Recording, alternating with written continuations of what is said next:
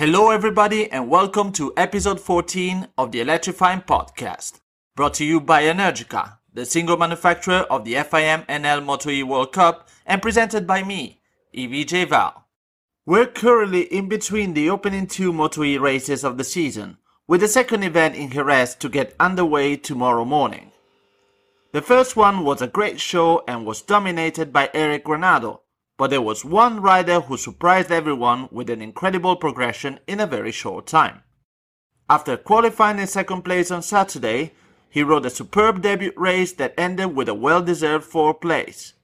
We welcome to the show one half of Team Tech 3E Racing and the youngest rider on the Moto E grid.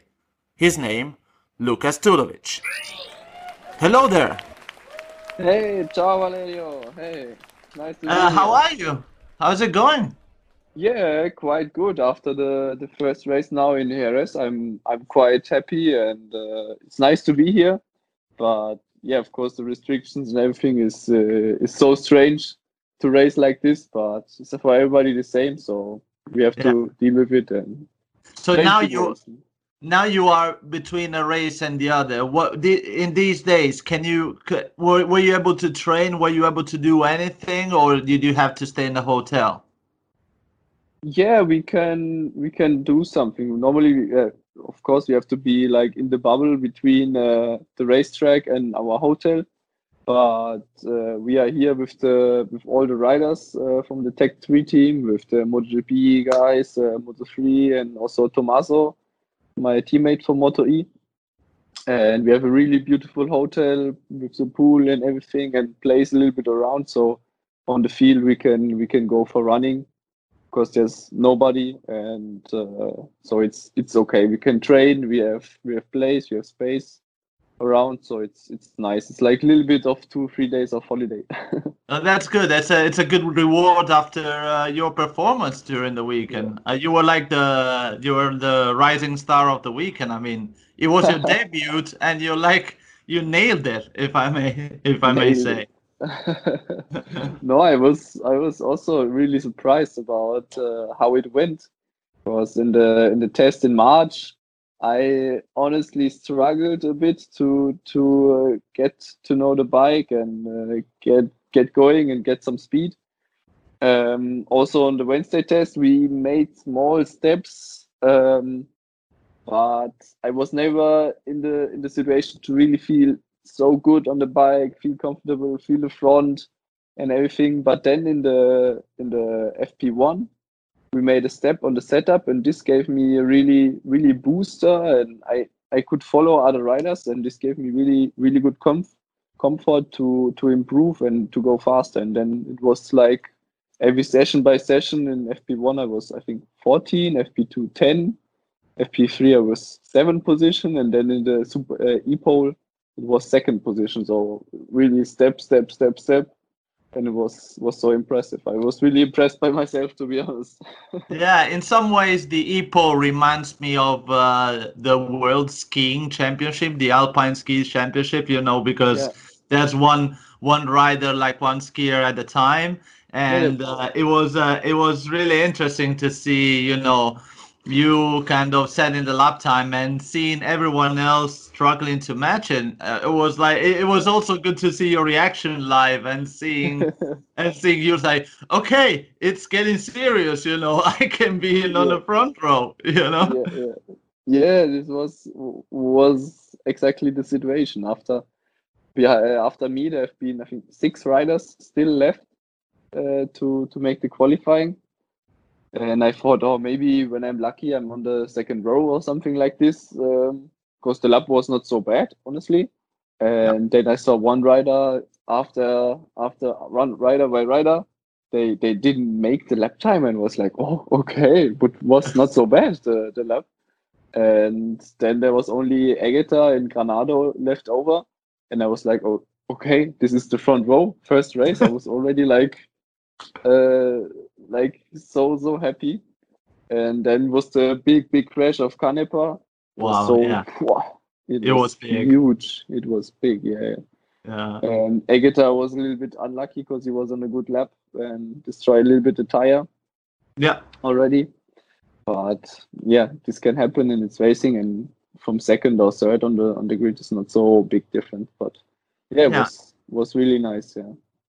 Did you did you uh, look for anyone else on the track, like any rider who had uh, one year experience, to actually see uh, how to ride the bike? Because obviously you didn't have much track time because we know that the bike can do only a, a number of laps, and um, and obviously you were you you are your first experience in Moto. Is there anyone you looked at in terms of riding, or did you learn on your own?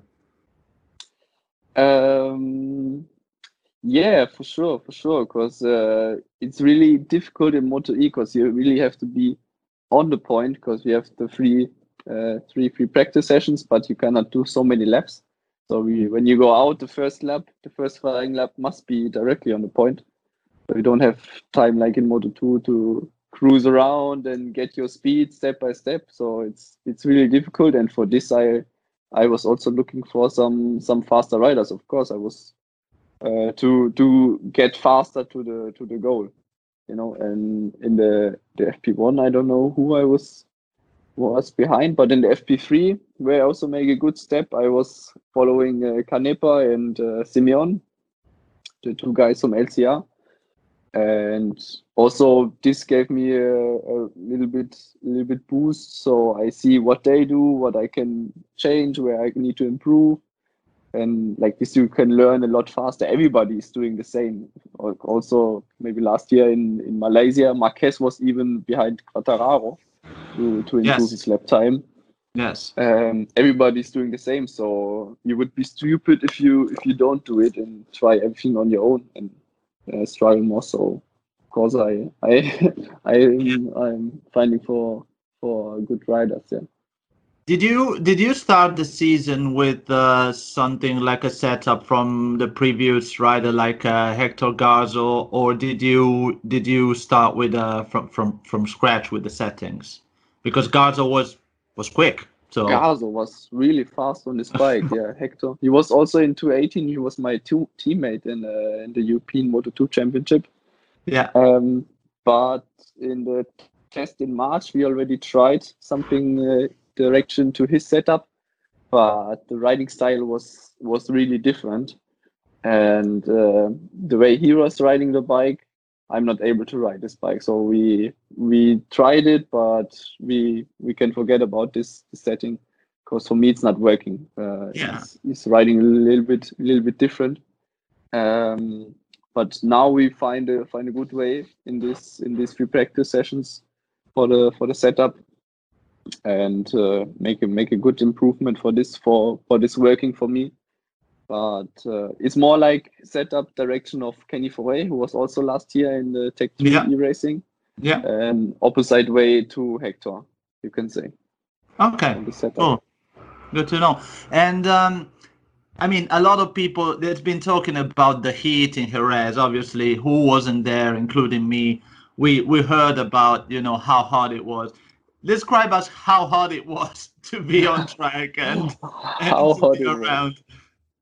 yeah, if you see all the all the pictures of the MotoGP riders in the pool and everything, what the the Dorna don't don't see so so good. Um, but it's it was really really hot. It's like like when we when we go in the European Championship to uh, Aragon in uh, in August September. I don't know. It's also always super super hot, so dry.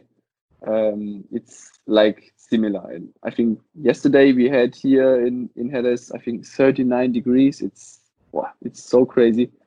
Um, always when we when you put the water bottle inside the box without putting it inside the fridge, after two three hours when I come back after the session and I drink it, it's like like I don't know the tea you left on the table for half an hour. It's so warm.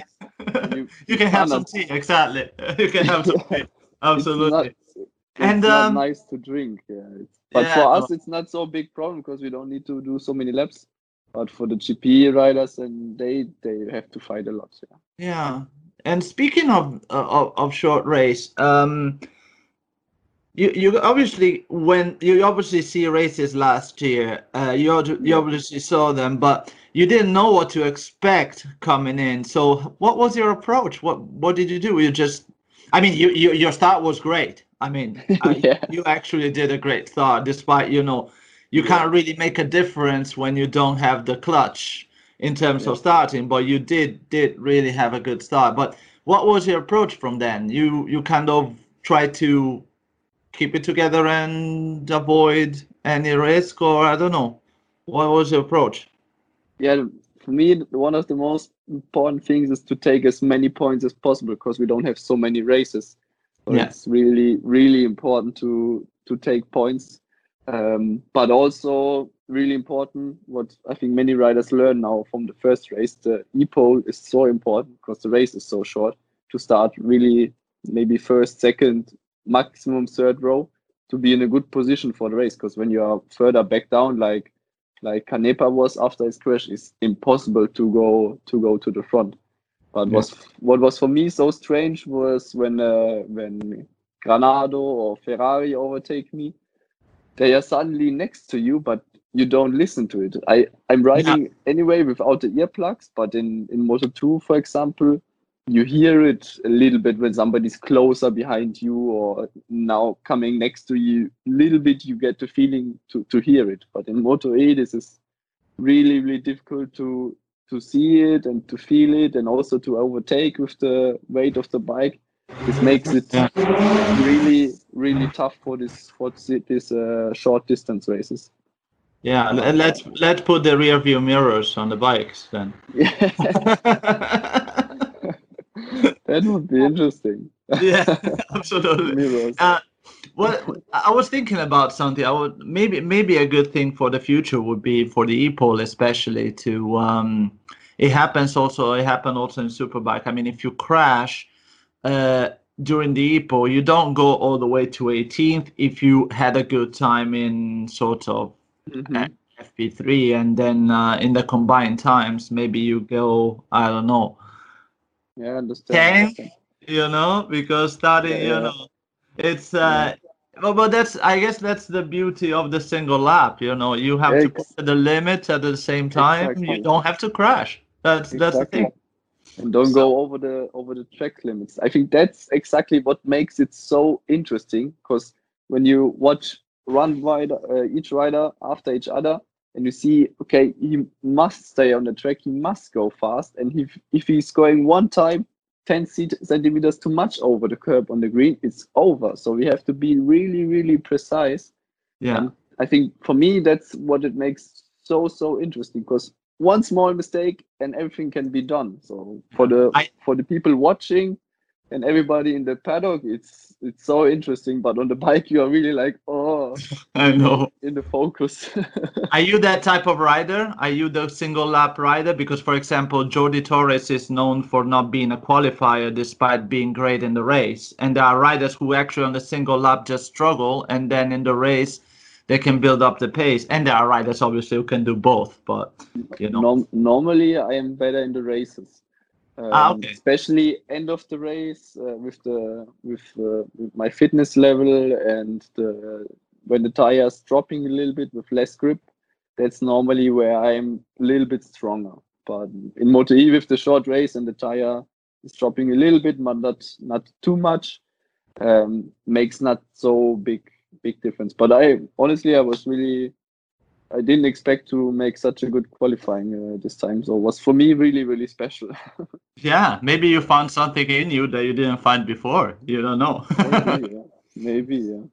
Um, so the the calendar this year is obviously different because of the COVID nineteen situation, but. Yeah.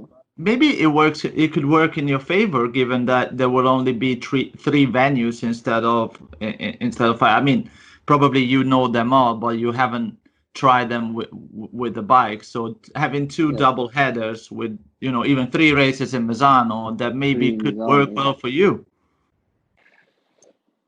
Could work for me, but also could work for Italian riders like Ferrari that have been so strong on these tracks last year. or maybe, for example, also my teammate in uh, Italian rider. Yeah. Um, three races there. Um, yeah, let's see. Last year in the Moto 2, the track was not so bad for me. Um, on the Moto E, I don't know. But we also have the race in, in Le Mans. So this track I know also from the World Championship and has been good for me. So for this one, I'm I'm quite positive. And Misano, we will see. We have, we have And then races it- there in if- two. So. In Le Mans, nobody have has raced before, so Yeah. it will be a new start for everyone. So it would be really interesting to see. Would be really Yeah. interesting to see. What about your your your early career? You started so young. Like I wasn't reading. You debuted. You made your debut in the in the C in the CEV Moto 2. How old were you? with 15. Wow. Okay. Okay. Okay. With 15 in 2015 I I've done my first two races in Jerez and Valencia. And the season after uh, I was 16 17 18 in the CV and 15 the last two races. And now this year back from the world championship. So it's my like my fourth fourth year in the CV Did you lo- did, did, did did you live in Spain when you were using a CV or just going back No. and forth? No, no. This time when I've been there in 2018, I was still in school, and I finished the the highest level school in Germany. Um, Which is like, always a good thing. Yeah, for sure. For for Plan B, C, if it doesn't work with the career, Yes. always. Yeah, it's always important. Many riders don't have it, and they just focus on racing. It can Yeah. work, but if it's not working, they have nothing in their pocket. So it's, That's true. in my in my opinion, it's not so clever, but it's their decision. Did you did you have a good uh, uh is it called Abitur? Is it? Exactly, exactly. Ah, yeah. exactly. I know. I, I, ju- I just I, I'm just acting just because um, my sister lives in Germany and my nephew are Ger- my nephews are Ah. German. So that's why. Cool. Cool. Where in Germany? uh, Münster in uh okay. yeah in the northwest. Yeah, it's far from my home. I'm living Yeah. near Hockenheim. There, there is nothing to see. Sorry for all the listeners if there's anyone from she, she used to live in Berlin and I had a lot more fun there. yeah, so- I can believe. it. I was a few weeks ago. I was in Berlin at my uh, visiting my fitness trainer. was was interesting. Yeah. Yeah, it's a great city. It's definitely Yeah. in my top five. Definitely in my top five. Yeah, yeah. So, so nice.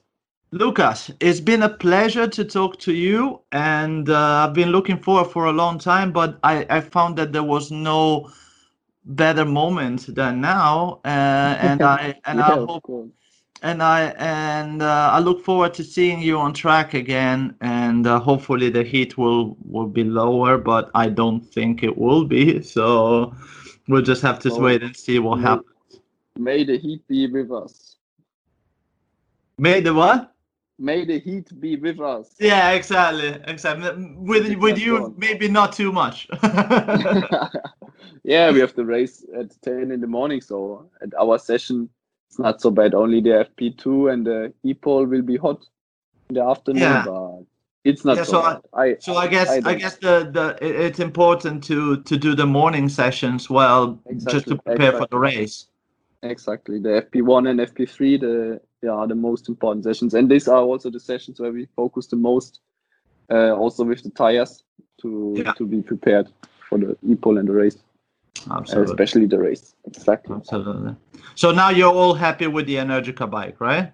Yeah, yeah. it. it's so different. You cannot compare to any Moto 2 or nothing. It's a whole different story. But um, as a professional rider, you have to be able to to adapt to every bike, and that's what I what I'm trying at the moment. And at now, for now, it's it's working quite good. So yeah, It's- absolutely. it's fine. It's And you put you guys put it in a great a great show. I mean, people who Thank say, you. "Oh, the electric bike, I don't I don't really like it." I mean, man, watch it. You know, What? watch yeah, it. Like you see a great race, and yeah, uh, yeah. it's a short race, which is even fun to watch. Yeah. You know, so I don't. For exactly. in my personal opinion, I don't understand, but each to their own. But the advice I give is that watch the race because it's fun. Yeah, everybody got their own opinion, but last year when I was in the Moto 2, I was always watching the race and it was like in front of the television with my fingers on the on the mouth, like oh was Yeah. was always overtaking, overtaking everybody together and so short race and so much action inside. It's it's so nice. to Yeah. watch it for me. Yeah. And to It's a be good a part of it, even better. yeah, it's a good yeah, it's a good way to start the the Sunday of races. So you start with a we start with a short and fun Moto E, and then you build up to the rest of the categories. exactly. All right, so I say I Very said good. already that I will let you go, and now I let you go for real to your own stuff. Are you gonna train now? Yeah, at six we will go running for for a few kilometers with Sasaki from Moto 3 and do Okay, some training together and then we go for dinner. cool, cool. Enjoy the rest of your day, Thank you. and uh, looking forward to seeing you on track when we will be allowed again. Us poor media PR people will be left alone. No, I kid. yeah, I hope it will be soon. yeah, fingers crossed. Take care. And I'll uh, see you soon. Bye. Bye. Bye bye. And that's it for another episode of the Electrifying Podcast. Hope you're looking forward to seeing the Ego Corsa machines back on track as much as we do, and be on the edge of your sofa to cheer for your favorite riders. This podcast is now available on Spotify, Google Podcast, and Stitcher. So if you use these services, you have plenty of ways to stay in touch with us. See you next time!